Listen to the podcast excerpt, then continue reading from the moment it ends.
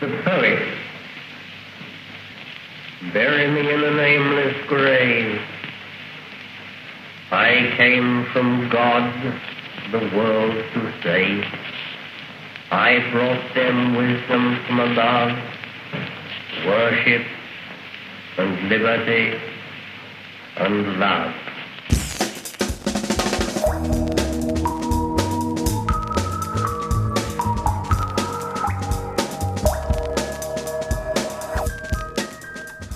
Tämän lähetyksen päähenkilö on Alistair Crowley, joka äskeisessä luki kirjoitustaan vuonna 1920.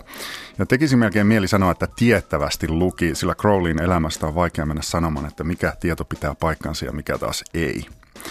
Häntä on kutsuttu maailman moraalittomammaksi mieheksi, maagikoksi ja okkultismin isäksi, 1900-luvun väärinymmärretyksi neroksi, uuden ajan profeetaksi – ja hänen nimensä voi törmätä populaarikulttuurihistoriassa tuon tuosta nimekkäimpinä Led Zeppelin ja Beatles, joiden ansiosta Crowleyn tuotantoa alettu harrastaa laajemminkin 60-luvun lopulta lähtien. Alistair Crowleyn elämäkerta on ilmestynyt vastikään suomeksi. Perehdymme siihen ja kuulemme myös Crowleyn oppien mukaan elävän Marko Meretvuon ajatuksia. Kultakuumeen kulttuuripolitiikka-sarjassa reilun puolen tunnin päästä on äh, vuorossa perussuomalaisten Kike Elomaa ja Suomen ruotsalaisen kansanpuolueen Stefan Wallin. Tervetuloa kuuntelemaan. Hyvää päivää Ilkka Salvenpohja. Päivä. Minkä Alistair Crowleyn elämään liittyvän huhun toivoisit olevan totta? Öö, niitä huhuja todella riittää, mutta ehkä mun mielestä henkilökohtaisesti kiinnostavin on se teoria, että Aister Croylla olisi ollut jotain tekemistä Loch Nessin hirviön kanssa. Eli kun hän muutti Skotlantiin Boleskine nimisen kartanoon, ja ensimmäiset Nessin havainnot sitten tapahtui hieman sen jälkeen. Niin ajatus siitä, että Crowley olisi joko jonkun keskiaikaisen rituaalin avulla tai mahdollisesti jopa jonkun alkemistisen homunkuluksen luomalla luonut Loch Nessin hirveän. Se on, se on mun mielestä yksi mielenkiintoisimmista teorioista. Toinen, mikä tota, on selkeä aprilipila, mitä ihmettelen tässä hieman taemmassa, on se, että Jenkeissä uutisoitiin miten Barbara Bush olisi itse asiassa ollut Crowlin avioton lehtolapsi, mutta se oli, se oli kyllä täysin tuosta temmattu. Mistähän sekin tuli? Eetteristä. Mä pidin semmosesta, että Crowley olisi ollut mukana okkultistisessa sodankäynnissä ja suoritti itsensä Winston Churchillin kanssa Ashdownin metsässä rituaali, jonka aikana nämä kaksi polttivat natseja esittäviä nukkeja varjelakseen Englantia saksalaisten maihin nousulta. Aivan, aivan. Mutta taas kuulemma oikeasti tapahtui, että englantilaiset noidat olivat tehneet tätä siis siinä vaiheessa, kun espanjalaisten armada oli hyökkäämässä sinne, että ne sinne tuuleen loitsusivat, että älkää tulko, älkää tulko. Ja ehkä se vähänkin auttaa, sanoi noita, kun rantakalliolla messusi. Ilkka Salmenpohja, minkä sortin Crowley-harrastaja sä olet? Harrastus kuulostaa aina jotenkin vähän sellaiselta, että mä en osaa siihen samaistua. Mä olen tällainen yksityinen totuuden etsijä, joka maailmaa nähdessään kaikkiin mielenkiintoisiin hahmoihin ja ilmiöihin tietenkin kiinnittyy mielenkiintoja. Mä taisin nähdä vuonna 1991 yliopiston kirjastossa ensimmäistä kertaa John Simonsin The Great Beast elämäkerran ja mietin, just kuulee nimen, avaisen kirjaa ja huomasin, että se oli Yhdysvaltain kansa antaa sen lahjaksi eurooppalaiselle Marshall-avun nimissä. Se oli Marshall-apu leimalla varustettu Euroopan uudelleen rakentamisen avuksi tämä Crowley-elämäkerta. Sen jälkeen se on pyörinyt mukana. Olen perehtynyt länsimaiseen mystiikkaan, länsimaiseen paholaiskäsitykseen ja vasta oikeastaan viime vuosina enemmän sitten muiden kulttuurien mystiikkaa. Ja tota, onhan Crowley hahmo, ketä ei, ei, ei voi kerta kaikkiaan ohittaa. Että, Miksei? Kaikkien näiden shokeravien piirteiden lisäksi se epäilemättä oli henkilö, ketä kaikista selkeimmin toi magian 20 vuosisadalle. Et, et siinä missä Crowley itse ponnisti ja hyvinkin paljon omi aikaisempien tutkijoiden 1200-luvun lopun okkulttisen renessanssin nimien, kuten Eliphas Levin kautta siis nimenomaan Golden Dawnin, mihin hänetkin vihittiin Samuel Liddell McGregor Mathersin, Arthur Edward Waiten ihan keskiajalta saakka penkomaa aineistoa, niin hän yhdisti sen jopa tieteellisiin teorioihin, joku tietenkin voi sanoa, miten tieteellisiä ne olivat, mutta jopa niin kuin psykologisiin, tieteellisiin ja samaten sitten myös itämaisiin ajatuksiin ja toisen tavallaan pois sieltä keskiaikaisesta Grimoriumin maailmasta, missä noidat keittävät jostain, mitä se Shakespeare meneekään sillä, että Skull of Ape and Fierce Baboon, Nightshade gathered at full moon. Ja toisen todellakin siis ainakin pseudotieteelliseksi tavaksi hahmottaa ihmismieltä ja sen ulottuvuuksia. Tuota, palaan vielä tähän henkilökohtaiseen kysymykseen, että mitä Aleister Crowley merkitsee sinulle? Se on englantilainen kirjailija ja tota, rock-tähti, okkultismi Andy McCoy. Mitä se tarkoittaa? Sitä, että hänen selkeiden saavutuksensa, saavutuksensa lisäksi hän on myös varikas hahmo, jonka tietyt luonteenpiirteet ehkä saattavat joitain ihmisiä ärsyttää. Sä oot myös, teet musiikkia ja olet, olet tuota, käyttänyt näitä Crowley-juttuja hyväksi esimerkiksi lavalla. Kerro, että minkälaisia juttuja sulle on tapahtunut. Taanoinen, sinänsä mielenkiintoinen episodi oli Tavastialla perjantai 13. päivä tammikuuta. Jostain syystä olen sanonut päähäni, että haluaisin, saattaa olla itse asiassa sen takia, että tämä kirjan suomensi ja pitkästä aikaa taas tuli mieleen esimerkiksi semmoinenkin hyvin yksinkertainen Lesser Banishing Ritual of the Pentagram. Sinänsä hyvin viaton, puhdas ajatus siitä, että hebreankielinen isän meidän rukous luetaan, tehdään eri ilmansuuntiin kutsuja harkkienkeleille ja pyydetään puhdistamaan se tila kaikista haitallisista elementaalienergioista, maasta, tulesta, ilmasta, vedestä, mihin ehkä sähkökin voidaan lukea. Keikan loputtua ihmettelin, minkä takia tavasti edessä oli paloautoja. Kävi ilme, että samaan aikaan, kun olin tehnyt tämän Lesser Banishing Ritual of the Pentagramin siinä tavasti lavalla meidän keikan alkaeksi, tyhjänä olevassa kampin ostoskeskuksessa oli syttynyt sähköpalo, mitä on ihan sammuttamaan aika iso määrä näitä paloautoja. Siinä tietysti kävin sitten läpi, joudun myöhemmin videota tarkastamaan, että olin ihan oikein lausunut tämän rituaalin. Eli toisaalta minua ei voi syyttää siitä, että olisin vahingossa sanonut jonkun hebrean kirjan sanan väärin. Siis on, anteeksi, oliko tämä Aleister Crowlin? Ää... Se oli, Aleister Crowley itse käytti Laser Binding Ritual of the Pentagramia, minkä hän oli oppinut Golden Dawnista, niin hieman modifioituna, eli käsittääkseni en ole itse koskaan tullut vihityksi mihinkään telemiittiseen järjestöön, mutta käsittääkseni hän lisäsi, kun tässä tavallaan tehdään se risti kabelisten risti olkapäille, plexukseen ja ylös alas, niin hän lisäsi myös sydämen kohdalla sen Aivas nimen siihen, koska Aivas oli tietenkin tämä hänen oma Holy Guardian Angelinsa tai vaihtoehtoisesti joku öö, ruumiiton intelligenssi, henkiolento, kehittyneempi kuin ihminen. Hirveä määrä näitä termejä ja sanoja Golden Dawnista telemiittiseen tässä varmaan vaadittaisiin ihan oma suomentaja vielä näille kaikille mahdollisille sanoille, jotka liittyvät Aleister Crowleyin.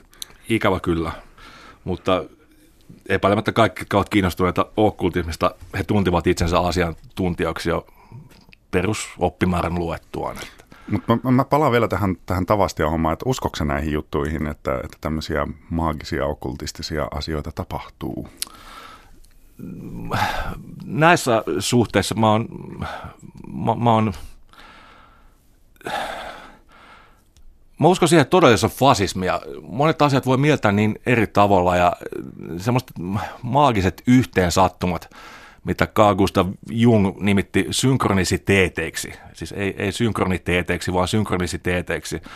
Öö, mä en tiedä, uskoisi mä niihin täysin, mutta en mä myöskään kiellä niiden olemassaoloa. Ne tekee maailman huomattavasti paljon mie- mielekkäämmäksi. Maailmahan on täys kaiken näköisiä enteitä ja merkkejä, joita voi tulkita oikein tai väärin. Ja joskus niihin jopa pystyy niihin virtauksiin vaikuttamaan. Äh, Ilkka Salmenpohja, sä oot suomentanut siis Aleister Crowlin elämäkerran, jonka on kirjoittanut Gary Lahman. Ja tämä on ensimmäinen elämäkerta äh, Crowlista suomeksi. Hän siis syntyi vuonna 1875 ja kuoli 1947. Ja täytyy sanoa, että se mitä noiden vuosien väliin mahtuu ja mitä tässä kirjassa kerrotaan on kyllä kenties hämmentävin elämäkerta, mitä mä oon tähän mennessä lukenut, vaikkei se olisikaan ollenkaan totta. Onko se törmännyt itse mihinkään vastaavaan tämmöiseen hahmoon?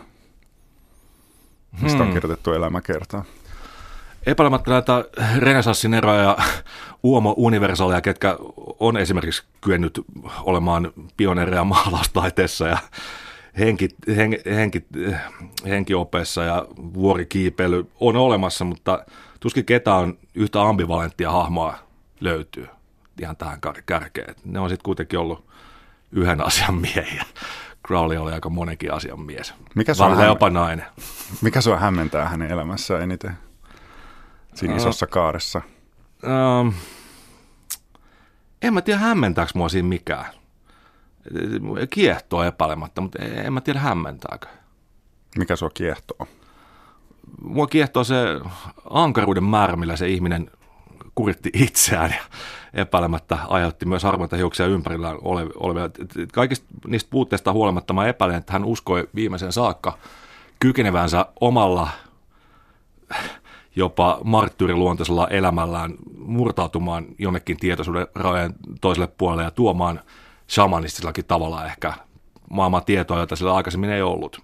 Se on tietenkin sitten jokaisen itse päättävissä, mitkä ne tulokset oli, vai oliko hän pelkästään varoittava esimerkki. Mitä mieltä oot esimerkiksi tästä Led Zeppelinin Jimmy Pagein lau- lausahduksesta, että kyseessä olisi 20. vuosisadan suuriksi väärin, su, suureksi, su, suuresti väärin ymmärretty Nero tai, tai vaikka uuden ajan profeetta? Ei se täysin perusteton väite ole. Jos pelkästään ajattelee sitä Crowlin individualismin ylistämistä, mikä, millä hän itse vapautti itsensä Victoriasen moraalin kahleesta oikeastaan voidaan sanoa, että se on tullut koko jälkimodernin yhteiskunnan kulutus individualismin ytimeksi se do what the will shall be the whole of the law. Mikä se on? Öö, siis tee mitä tahdot on oleva koko laki, miten sen nyt huonosti voisi suomentaa. Eli se, että, että ihmisen pitää löytää se oma tiensä, mikä ei välttämättä ole sitten sidoksissa siihen ympärillä olevaan kulttuuriin ja moraaliin. Öö, tietenkin siis hänkin pohjasi sen ideansa vanhempiin ajatuksiin.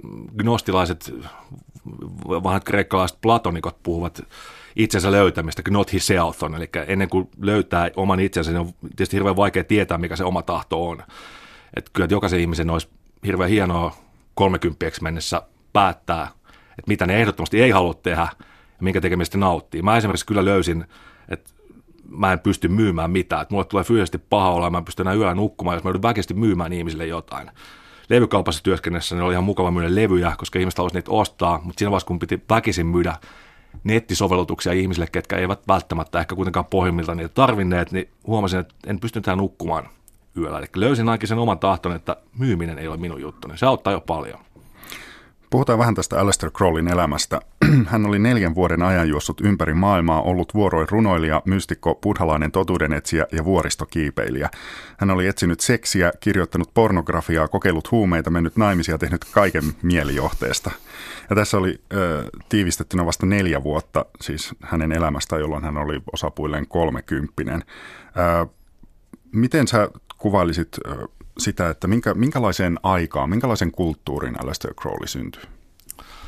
Öö, epäilemättä, epäilemättä hän oli viimeisiä viktoriaanisia herrasmiehiä, ketkä, ketkä oli varaa viettää sellainen elämä, sivistää itsensä haluamallaan tavalla ympäri maailmaa, mutta samalla hän todellakin ennakoista uutta, uutta murtuvaa arvojärjestelmää, missä kaikki semmoiset yleiset moraalijärjestelmät muutu. Toisaalta hän oli myös osa sitä 1800-luvun lopun okkultista renesanssia, että minkä kauhean moni unohtaa, että, että, että samaan aikaan kun teknologia kehittyi huimiharppauksin, niin tuli tavallaan tarve palata henkisiin asioihin, niin kuin teosofia, just rituaalimagia, vapaa-murjuus olivat ihan selkeitä esimerkkejä siitä ja se kyti pinnalla ihan, ihan pelkästään suomalaisista taiteilijoista, kun lukee, miten ne parissa 1890-luvulla oli.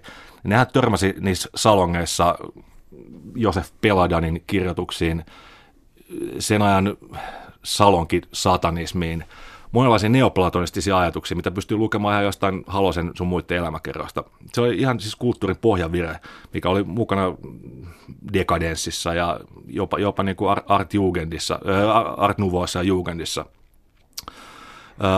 se on hyvin monisyinen maailma. Siis ehkä, ehkä, ehkä hän syntyi nimenomaan sellaiseen maailmaan, missä, mikä oli osittain, eli vanhassa osittain uudessa, hän itse näytti, miten ihminen voi poimia siitä kuin salaattipöydästä ne ainekset, mitkä häntä itse, itse kiinnostavat. Mikä vei Aleister Crowleyn okkultismin ja magian pariin? Uh, siinä on epäilemättä monia sy- syitä. Hän, hän halusi vallottaa vuoren huippuja. Epäilemättä siinä oli samanlaista halua vallottaa mielen syvyydet kuin vuoren huiputkin. Hän oli tietenkin myös hyvin uskonnollista perheestä, ja ilmestyskirjan Peto tuli hyvin tutuksi hänelle. Hän, se oli hänen lempihahmonsa raamatussa, kun sitä aina lapsena luettiin. Ähm, hänessä oli epäilemättä hyvin vahvaa sellaista luonnontieteilijän vikaa, taksonomista ajattelua, laitella erilaisia asioita vastaavuuksiensa mukaan riveihin. Ja sitten hän halusi myös epäilemättä olla erikoinen. Hän, halusi, hän oli kiinnostunut erikoista asioista. Ja se epäilemättä siinä vaiheessa, kun hän sitten loppujen lopuksi löysi sen polun, ää, löysi oikeat kirjat ja hänet vihittiin sitten Golden Dawniin, niin se oli epäilemättä kyllä hänen elämänsä sellainen ratkaiseva hetki, mikä sysäsi hänet semmoiselle projektiilille, mihin se sitten oli loppuun se saakka, eli etsiessään sitä jumaluutta itsestään. Mikä on Golden Dawn? Golden Dawn on vapaa murjuuteen päälle rakentuva miskä sitä nyt pitäisi sanoa, herrasmiesten salonki kautta temppeli Lontoossa 1800-luvun lopulla, johon kuuluvat muun muassa runoilija William Butler Yeats, monia muita merkkihahmoja, mutta, merkkihahmoja, mutta epäilemättä hyvin pitkälti perustui Samuel Liddell, Liddell McGregor Mathersin teoretisoimiin rituaaleihin. Sen alkuperäistä löytyy myös niin monta legendaa, että niitä on ihan turha käydä tässä läpi mutta että hän toimitti hyvin pitkälti sen ö, rituaali ja dogman, minkä mukaan se vihkimysjärjestelmä sitten pyöri. Ja siihen Crowley itse lähti mukaan, ja mitä hän myöhemmin itse käytti lähdettyään jo tästä ovet paukkuen ja perustettuaan omat maagiset sääntökuntansa, niin sitä samaa vihkimysjärjestelmää, mikä Golden Dawnin sisäänpäin järjestelmään kuului, hän käytti loppuun saakka, antoi sitten vain itse itselleen näitä vihkimyksiä. Kuinka suuri on Aleister Crowleyn kirjallinen tuotanto? Suunnattoman laaja, varsinkin koska siihen kuuluu niin paljon kaikkia pienipainoksisia runokirjoja. Mä en todellakaan ole Crowley-keräilijä siinä mielessä, että edes tietäisin niiden kaikkien painotteiden määrä, mutta todellakin se, se on hyvin laaja, siis se on runoudesta, monenlaista hyvin erilaisista runotyyleistä, todellakin ulottuu maalaustaiteeseen. Että se on hyvin mielenkiintoinen, että sieltä Palermosta löydettiin tässä ihan mun käsittääkseni 90-luvulla jostain maalaistalojen vinteeltä hirveä kasa Crowlin öljyväritöitä, akryyliväritöitä, mitkä oli vain siis jätetty sinne, ja niistä on nyt tehty kokoelma tuonne tuota Palermoon. Ja Crowlin varmaan epäimättä uusin aluevaltaus nyt on se, että häntä ruvetaan pitämään pikkuhiljaa modernin taiteen myös eräänlaisena pioneerina. Ne ovat hyvin mielenkiintoisia tutkijoita, mutta ehkä mulle todellakin hieman liian moderneja. Yksi kirja, mikä nostetaan tuota Alistair Crowlin kirjallisesta tuotannosta esiin, joka on, lienee kuuluisi on lain kirja vuodelta 1904, mistä siinä on kyse. Se on visionaarinen teksti, minkä Aivas-niminen henkiolento saneli hänelle Kairossa – ja hän itse esimerkiksi sanoi, että hän kauhistui sitä tekstiä, että se ei vastannut hänen omia moraalikäsityksiä lainkaan, mutta että kuitenkin hän sen pohjalta pitkälti loi sen oman uskontonsa. Ja uskon ihan vilpittömästi siihen, että hän todellakin koki sen olevan saneltua tekstiä, että hänelle ilmoitettu teksti se on tietenkin eri asia, että mitä, mitä se oli vetänyt ennen sitä, ennen kuin aivan se rupesi puhumaan, mutta että, että kyllähän hän käytti niin kuin hyvin pitkän ajan loppu, loppuurastaan pelkästään kommentoidessaan ja miettiessään sitä ja tulkitessaan sitä. Pystytkö jotenkin tiivistämään sitä lainkirja ydinajatusta? Öö, tai Crowlin ajattelun ydinajatusta?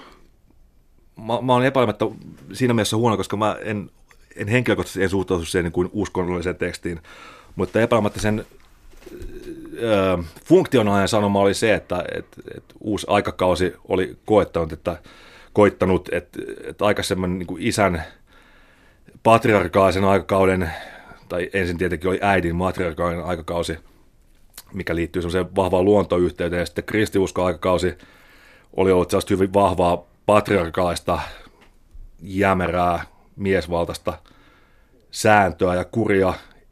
Nämä, nämä aikakaudet olivat loppumassa, että hän sai ilmoituksen siitä, että oli alkamassa uusi aikausi, Horuksen aikausi, mikä oli sitten tämmöisen voittoisan, iloisan ja kaoottisen lapsen aikakausi.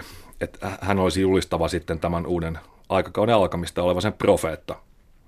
Mä soitin tamperelaiselle Marko Meretvuolle, joka on harrastanut Crowleyta vuosia, ja hän kertoi, että, että on ensimmäisenä lukenut nimenomaan tämän lainkirjan ja se lukukokemus oli sellainen, että se tuntui suorastaan fyysisesti aivan uskomattomalta. Ja Marko Meretvuossa on se kiinnostavaa, että hän elää ainakin joidenkin Alistair Crowlin oppien mukaan. Kuunnellaan. Miten sä Marko Meretvuo arvioisit, että kuinka monta kertaa sä oot lukenut lainkirjan läpi?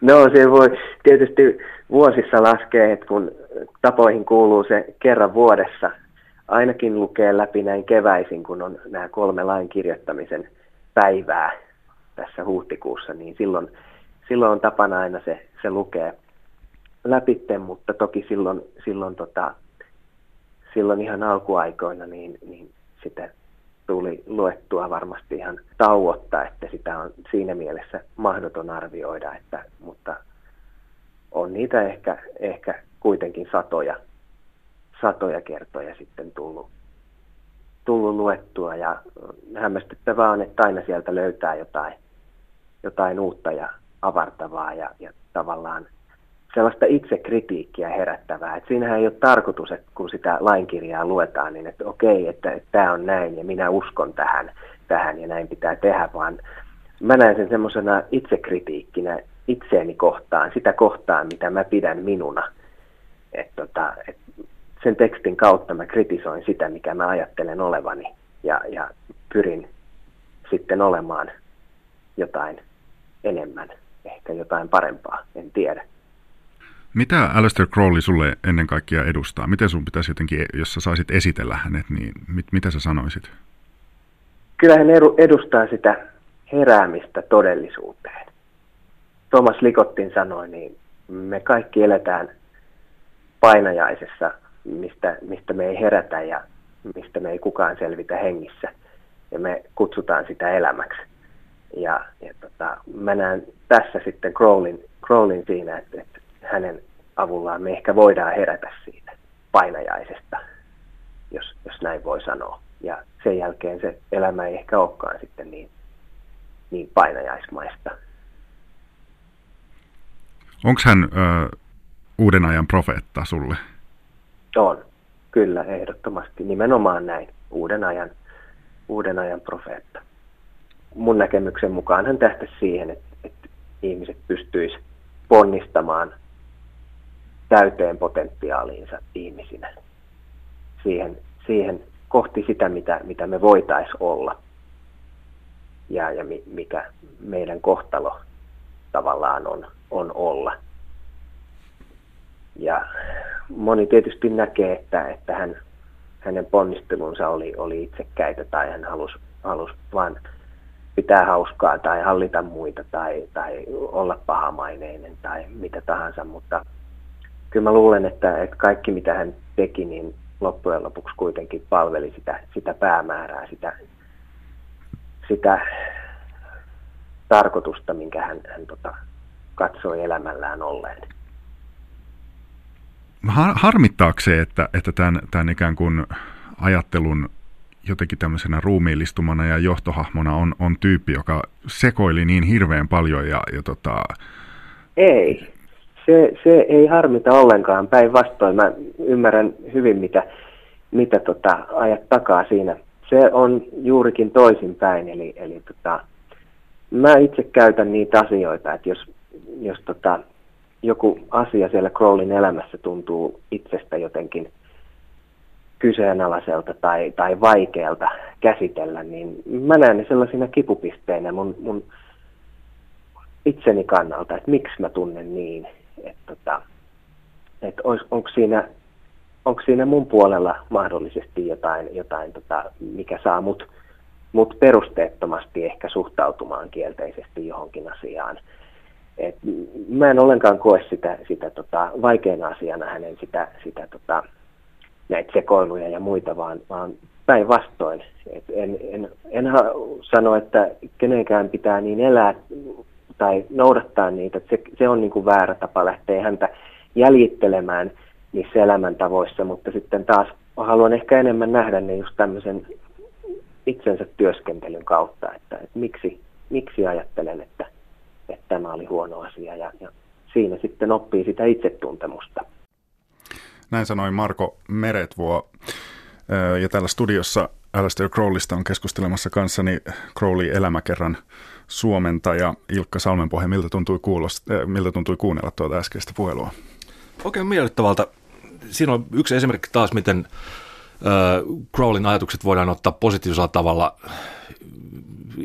nimenomaan kehittymisen keinona. Ei siis todellakin peukut pystyy. Et nimenomaan se ristiriitaisuus on epäilemättä, se on, se on, se on niin sisäsyntyistä siinä, että Crowley itse epäilemättä kanssa koki itsensä sellaiseksi trickster-hahmoksi. Mitä se tarkoittaa? Öö, sellaiseksi ambivalentiksi, pyhäksi hulluksi, mikä todellakin osa, osa sitä sekoilusta on, on niin todellakin kauhean ikävää, mutta että se liittyy sellaiseen tavallaan, että saadaan tärötettyä ihmiset hereille sitten ehkä sellaista mustavalkoisuuden ajatusrakenteesta, sellaista binäärisestä logiikasta, että, että, että yritetään hypätä sitten sinne käsitteen toiselle puolelle, milloin saattaa ehkä sitten saada niitä uusia ajatuksia. Ja sitä hän, hän juuri puhui tuossa, että miten sieltä nyt ihan niin kuin kirjaimellisesti varmaan aika vaikea löytää mitään järkeviä elämänohjeita, että esimerkiksi Crowlin kehotus nauttia outoja huumausaineita ja nektareita, koska ne eivät sinua vahingoita, niin epäilemättä ei pidä paikkaansa, mikä Crowley itsekin huomasi, mutta en mä tiedä.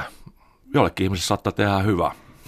Mikä sulla menee vähän ylitse, jos tässä puhutaan näistä Crowleyin liittyvistä ikävistä puolista, mitä hän elämä, elämänsä aikana teki, että näistä on tässäkin suomentamassa elämäkerrassa paljon kuvauksia hänen heroinin käytöstään, seksiakteistaan, no seksiakti nyt ei sinänsä ole kauhean tuomittava, niin. mutta se minkälaisia hänellä oli, niin, niin mikä sul, ja ihmis, mahdollisista ihmisuhreista ja lasten seksuaalisesta hyväksikäytöstä, mikä sulla menee semmoiseksi, että sä et välttämättä enää usko tai sulata sitä? Öö, no lapsille elämillään nyt ei saa tehdä pahaa, se on ihan selkeä asia. Toisaalta jos jossain rituaalissa sitten käytetään veriuhrina eläintä, mutta sen jälkeen, ja se kunnioittavasti tehdään, sen jälkeen esimerkiksi syödään, kuten monissa kulttuureissa tehdään se kukko sitten tai muuta, niin mun mielestä siinä ei ole mitään varaa. Mutta nämä Crowley lapsiuhrit, tässä on nyt yksi näistä myyteistä. Crowley oli hyvin nokkela, vailla vähän liiankin oma, omaksi hyväkseen, kun hän esimerkiksi Confessionsa puhuu nimenomaan näistä uhrauksista, niin hän tarkoittaa oman siemenensä uhraamista, lähinnä sitten usein myös homoseksuaalisissa rituaaleissa. Hän ei kyllä koskaan ihmisuhria käsittääkseni, mistä minä tietenkään tiedän, suorittanut, mutta leikitteisellä ajatuksella, koska halusi aina herättää pahennusta ja saada ihmiset miettimään ja ihmettelemään. Miten tuota Ilkka Salmenpohja sä arvioit Aleister Crowlin merkitystä ja, ja sitä vaikutusta 1900-luvulla ja ihan näihin päiviin asti ajatellen, nyt, nyt lähdetään vaikka populaarikulttuurista rockmusiikista. Nämä on epäilemättä kaikkien, no käyty niin monta kertaa läpi Beatlesin Sgt. Pepper's Lonely Hearts Clubin äh, kansi ja muut. Itse asiassa hirveän hyvä kiteytetty esitys, no sen verran laajoja asiakokonaisuuksia, että ei oikein meikäläisen puheenlahjoilla tunnu pysyvän kasassa tämä ajatus. Suosittelisin tämän saman kirjailijan Gary Lackman Valentinen Blondien entisen basistin muuten ää, aiempaa teosta Tajunnan alkemistit, missä hän hirveän mun mielestä nokkelasti, vai kanssa ehkä vähän liiankin nokkelasti ja hauskasti kertoo siitä vaikutuksesta, mikä Crowella yleensäkin okkultismilla on ollut 60-luvun vastakulttuurista alkaen sekä musiikki että populaarikulttuuri. Ja tota, tietenkin se kapinallisuus on se, siis Crowleyhan oli siis kapinallinen par excellence. Se kapinoi kaikkea vastaan. Tietenkin käytti ylettömästi huumeita huomattavasti paljon enemmän kuin jotkut 80-luvun puudeli LA rockibändit. Ja tietenkin se tois, toiseus, toiseuden symbol, symbolisuus siinä, se, se tietty uh, se on kapina, mikä se pystyy tarjoamaan pelkästään, pelkästään, pelkästään viittaamalla Crowleyin tai johonkin niin pelkästään pentagrammiin kautta sitten heptagrammiin, pystytään hakemaan sellaisia mielikuvia, mitkä, tekee, mitkä vahvistaa identiteettiä ihmisillä, varsinkin nuorisolla. Et yksi, mikä on hyvin mielenkiintoista, että, että on kehittymässä tai on kehittynyt viime vuosina jopa niin kuin rap-artistien keskuudessa sellainen muoti käyttää jotain käsittämättömiä huppareita, missä lukee selässä XIV, siis 15 roomalaisella numerolla, Hermetic Order of the Golden Dawn, jonkun Shakiran jossain hupparissa ja saappaissa. Et se, mitä mun mielestä Lakman tuossa hyvin fiksusti viimeisessä luvussa esittää, on, että se tarjoaa niin vahvan kuvakielen, niin väkivahvan symboliikan, että ihmiset, kelle ei välttämättä oikein ole enää edes kykyä etsiä mitään vahvaa taiteesta, kulttuurista, se tarjoaa niille hyvin helpon mahdollisuuden, automaattisen tien olla mystinen ja salaperäinen ja rankka ja mielenkiintoinen. Mitä Aleister Crowley itse silloin 1946-47 ihan viimeisinä elinvuosina ajatteli, että mitä oli tullut saavutettua? Miten tämä oikein meni? Öö, siitä on tietenkin hyvinkin monenlaisia kertomuksia. Joitakin mukaan hän kiesi kaiken ja kuoli täysin hulluna ja mielipuolisena. Tässä kirjassa mun mielestä itse asiassa on kuvattu useita lähteitä. Epäilemättä hän, hän oli suhtautu siihen viimeiseen seikkailuun edelleenkin odottaen. Oli varmaan epäilemättä vailla vähän hämmentynyt – jopa ehkä seniili, ei se välttämättä se heroinin päivittäinen käyttö 30 vuoden aikana kenellekään hyvää tee, mutta tota, tuskinhan mitään katu. Epäilemättä hän vielä viimeisenä hetkinäkin keksi piloja vanhan kodin henkilökunnalle ja sai sisäköt pelästymään. Mutta, mutta miten, mitä hän ajatteli siitä, että, tästä, niin kuin, että mitä hän oli saanut aikaiseksi, että, nämä, että, että oliko hänen ajatuksensa silloin lyöneet läpi sillä tavalla, kuin hän oli ajatellut? olihan se selkeä tämä epäilemättä, että hän oli pettynyt siihen, että hänestä ei ollut tuosta profettaa, mikä halusi, eikä häntä ollut oikeastaan tunnustettu sitten millään saralla, muuta kuin sillä maailman pahamaisemman nime, miehen tittelillä. Et, et, kyllä hän itsekin oli ollut itse itsensä pahin vihollinen, mutta et, ehkä se, tuskin hän nyt koskaan sanoi sitä, että häntä tullaan ymmärtämään vasta sukupolvien kuluttua, mutta että tietyllä tapaa juuri näin kävi. Eli nyt suunnilleen tässä re, siis tänä vuonna 2015, niin mitä, sä, mitä, mitä Aleister Crowley nyt sanoisi siitä, että miten tässä on käynyt? Eikä se epäilemättä hymyilisi ja keksisi jonkun hauska sutkautuksen. Mikä se voisi olla? Ja nyt se panit pahan tähän näin.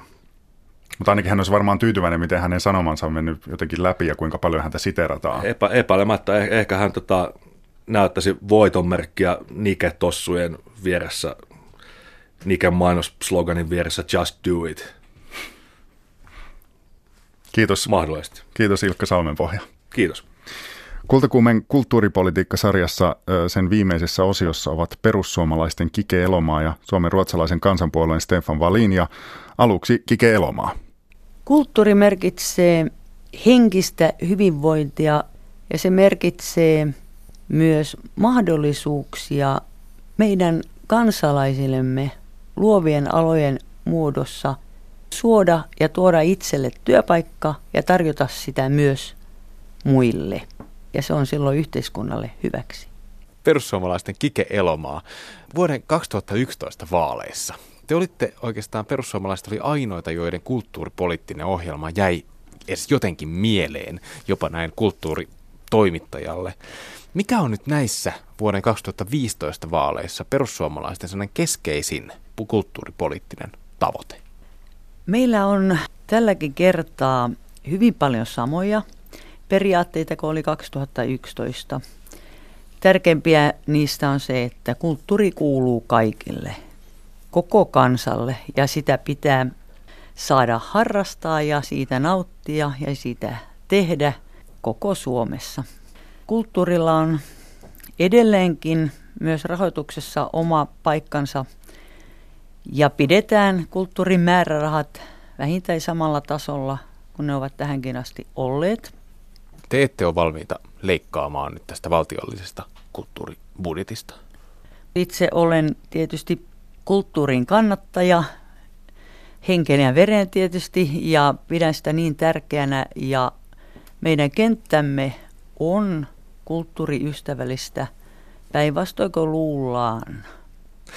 Vuonna 2011 perussuomalaiset kohautti jollain tavalla vaatimalla tämmöisen niin kansallismielisen taiteen julkisen tuen vahvistamista ja, ja niin sanotun postmodernin tekotaiteen sit siirtämistä markkinarahoitettavaksi. Onko tämä teidän politiikan ydin myös näissä 2015 vaaleissa? Toivoisin, että näin ei sitten tulisi tapahtumaan tässä meidän seuraavassa ohjelmassa, joka julkistetaan kohta. Ja tosiaan mä oon saanut kuulla myös tästä, niin kuin monet muutkin, että se linjaus oli aika radikaali tavallaan. Ja mä en ole todellakaan ylpeä näistä lausista siinä, mutta puolueessamme sitten oli haluttu tällainen pointti siihen kulttuuriohjelmaan.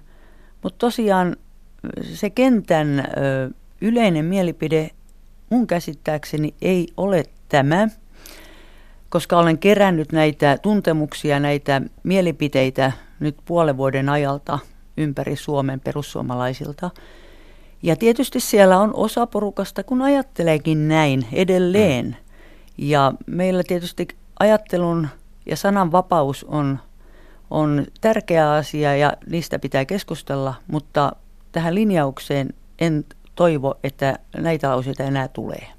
Nykyään tästä valtiollisesta kulttuuribudjetista, joka on vähän alle puoli miljardia euroa, niin puolet tulee suunnilleen veikkausvoittorahoista, vähän yli puolet. Onko tämä Kikeilomaa sun mielestä kestävä ratkaisu, että, kulttuuribudjetti oikeastaan tu- tukeutuu tähän uhkapelaamismonopoliin?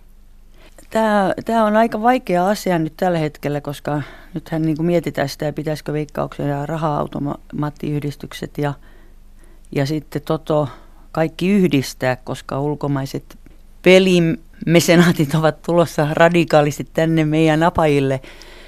Mielestäni tällä hetkellä tämä on ihan hyvä ratkaisu, mutta totta kai meidän täytyy katsoa, että, että valtio on vahvasti mukana, ettei kulttuuri tulevaisuudessakaan kärsimään tästä rahoituksesta, mutta näillä näkymin toistaiseksi mä katson, että tämä on hyvä systeemi. Yhdytkö sä tähän kritiikkiin, että taidelaitosten valtionosuusjärjestelmää pitäisi sillä tavalla ikään kuin jouhevoittaa, muuttaa, että siitä tulisi vähän liikkuvampi?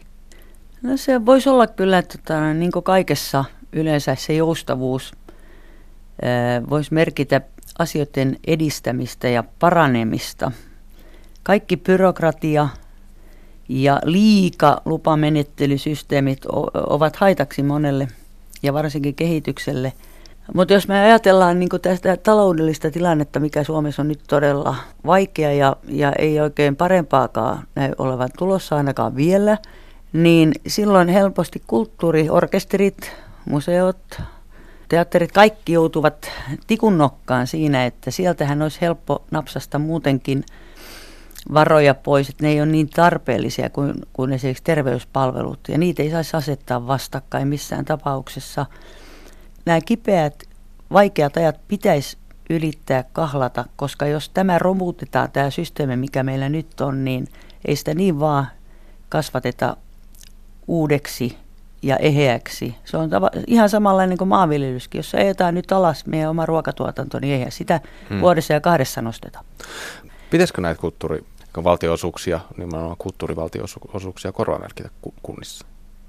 Kyllä melkein pitäisi, nimittäin se ei ole oikein, jos sieltä otetaan, koska nyt mä otetaan nyt esimerkiksi taas tämä liikuntakin, että mm. se on ennaltaehkäisy ja jos sieltä napsastaan pois, niin se johtaa taas muihin, muihin vaikeuksiin ja, ja tämä niin henkinen voimavara, mitä kulttuuri edustaa ihmiselle, niin sit, koska sitä ei voi oikein laskea numeroilla selkeästi, niin ei tajutakaan kuinka tärkeää se on ja silloin helposti käy se napsaus, että sieltä napataan, että kyllä sitä, sitä pitäisi vähän selvittää, että, että pitäisikö se kormaa merkitä kerta kaikkiaan. Perussuomalaisissa on vahva tänne maahanmuuttokriittinen osa ja, ja perussuomalaiset on myös ihan puolueena profiloitunut maahanmuuttokriittisenä kriittisenä puolueena. Miten tällainen monikulttuurisuuden edistäminen on, on esillä, tai monikulttuurisuus ylipäätänsä käsitteenä on esillä tässä kulttuuripoliittisessa ohjelmassa? Totta kai, kun meillä on maahanmuuttajia ja kouluissa, monet koulut esimerkiksi Turussa, Varissuolla, siellä on peruskoulussa yli 70 prosenttia maahanmuuttajia. Totta kai sitä omaa kulttuuria pitää saada myös harrastaa. Eihän se niin ole, että kaikki laitetaan poikki, kun maahan tullaan ja, ja kielletään. Ei missään tapauksessa. Mutta esimerkiksi perussuomalaiset lähtee siitä, että kouluissa, kun on nämä itsenäisyyspäivät ja Kalevala-päivät ja joulut ja, ja kevätjuhlat, suvivirran laulamiset, niin, niin täällä ollaan niin kuin maassa maan tavalla, että täällä juhlat pidetään ja ne, ne laulut lauletaan, mitä kuuluu meidän kulttuurissa esittää. Näin siis perussuomalaisten Kike Elomaa. Ja Kultakuumeen kulttuuripolitiikka-sarjassa viimeisessä haastattelussa on ruotsalaisen kansanpuolueen Stefan Valin. Se tarkoittaa hetkiä, jolloin voin hyvin ja nautin paitsi elämästäni myöskin itsestäni, koska se antaa hetken olla vähän rauhassa. Ruotsalainen kansanpuolue, Stefan Wallin. Mikä on RKPn tärkein kulttuuripoliittinen tavoite? Kyllä se on varmaan kulttuurin ja kulttuuripolitiikan vahvistaminen osana hyvinvointipolitiikkaa. On tiedossa, että kulttuurin kautta ihmiset saavat elämyksiä, kokemuksia, tuntemuksia, jotka auttaa jaksamaan sen aika hektisessä arjessa. Tällä on hyvin, hyvinvointivaikutuksia siis myöskin kansan taloudellisia vaikutuksia ja kulttuurin roolin vahvistaminen yhteiskuntapolitiikassa laajamittaisesti ja, poikkihallinnollisesti, se on se tärkeä juttu. Kuinka tärkeänä sä, Stefan Wallin, näet nämä nimenomaan nämä hyvinvointi- ja kansantalousvaikutukset? Kyllä ne ovat laskettavissa ja, ja on aivan selvää, että ihminen, joka voi hyvin, joka saa kulttuurin ja liikunnan tietysti kautta sen kaltaisia elämäntapoja ja kokemuksia, joista voi hyvin, niin se näkyy sairauspoissaolotilastoissa ja yhteiskunnan kuluissa muutenkin. Että tässä mielessä on hyvä investoida kulttuuria ja liikuntaan. Onko ensi vaalikaudella varaa leikata valtion kulttuuribudjetista? No ensi vaalikausi tulee olemaan varmaan aika rankka. Hallitus, olko sen kokoonpano mikä tahansa, joutuu tekemään tasapainottavia toimenpiteitä, jotka näkyvät myöskin leikkauksien muodossa. Mutta onneksi kulttuuri ja liikunnan rahoitus ovat pitkälti riippuvaisia veikkausvoittovaroista ja rahapeli monopoliyhtiöllä menee hyvin. On myöskin esitetty niiden yhdistämistä, oli itse mukana sitä tekemässä. Tämä antaisi vahvemman selkänojan, ei pelkästään rahapelimonopolijärjestelmälle sinänsä, mutta myöskin kulttuurirahoitukselle. Onko tämä kestävä malli, että yli puolet valtion kulttuuribudjetista tulee veikkausvoittovaroista ja myös semmoisia ihan niin kuin hyvin lakisääteisiä palveluita myös rahoitetaan nimenomaan suomalaisten uhkapelaamisella? No näyttää siltä, että rahapelien tuotto ja tuoton kehitys on ainakin vakaammalla pohjalla kuin valtion yleiskatteellisen budjetin tason kehitys tällä hetkellä. Että mä kyllä veikkaisin, ja, ja että tämä rahapelien kautta saatava tuotto on varmempi kortti kuin budjetti. Okei, tota mä en ole vielä keneltäkään muulla kuullut. Yleisesti ottaen poliitikot aika huolissaan. Tota, sulla on itsellä kokemusta kulttuuriministerinä olemisesta toista, tai tällä hetkellä vielä viime vaalikaudelta. Tarvitaanko Suomeen kulttuuriministeri? Kyllä, ehdottomasti tarvitaan. Kulttuurin läpileikkaava merkitys yhteiskunnassa kasvaa koko ajan ja kulttuurin vaikutukset yhteiskunnallisesti muutenkin kasvaa koko ajan. On aivan selvää, että, että kaiken tämän myönteisen kehityksen takumieheksi tai naiseksi tarvitaan poliittisella tasolla myöskin ministeri. Tästä on aika paljon puhuttu, että ylipäätänsä ministerien määrää pitäisi vähentää. Kulttuuriministerin hallinnon ala, ala näin niin kuin rahallisesti mitattuna on vain se 0,8 prosenttia koko valtion budjetista. Joo, mutta onneksi kulttuurimerkitystä ei mitata pelkästään tämmöisen vajan prosentin kautta, vaan, vaan kyllä siinä on paljon muuta. Sen vaikutukset ovat huomattavasti isommat ja, ja se on aika iso tontti itse asiassa. Kulttuuri, liikunta, nuorisotyö Ja opintotukiasiat ovat, se on aika työläs salkku itse asiassa. Ja, ja katsoisin, että vaikka valtioneuvoston kokoonpanosta ei mitään varmuutta vaalin jälkeen, niin opetus- ja kulttuuriministeriön tarvitaan kyllä kaksi ministeriä, jotta se tarkoituksenmukainen työjako onnistuisi. Pitääkö suomalainen taiteen valtionosuusjärjestelmä remontoida? Jotkut ihmiset pitää sitä aika jähmeenä. Se on aika monen til- tilkkutäkki tämä nykyinen järjestelmä ja viime vaalikaudella törmäsin sen, sen, sellaisen ongelmaan, että oli eräs teatteri, joka oli jäänyt tämän valtionosuusjärjestelmän ulkopuolelle, vaikka se täytti kaikki kriteerit, niin luukku oli mennyt kiinni, koska rahat loppui. Ja oli kohtuutonta, että teatteri, joka täyttää kaikki kriteerit, jää tämän järjestelmän ulkopuolelle vain sen takia, että se on, niin kuin, se on ollut sen kohtalo jäädä.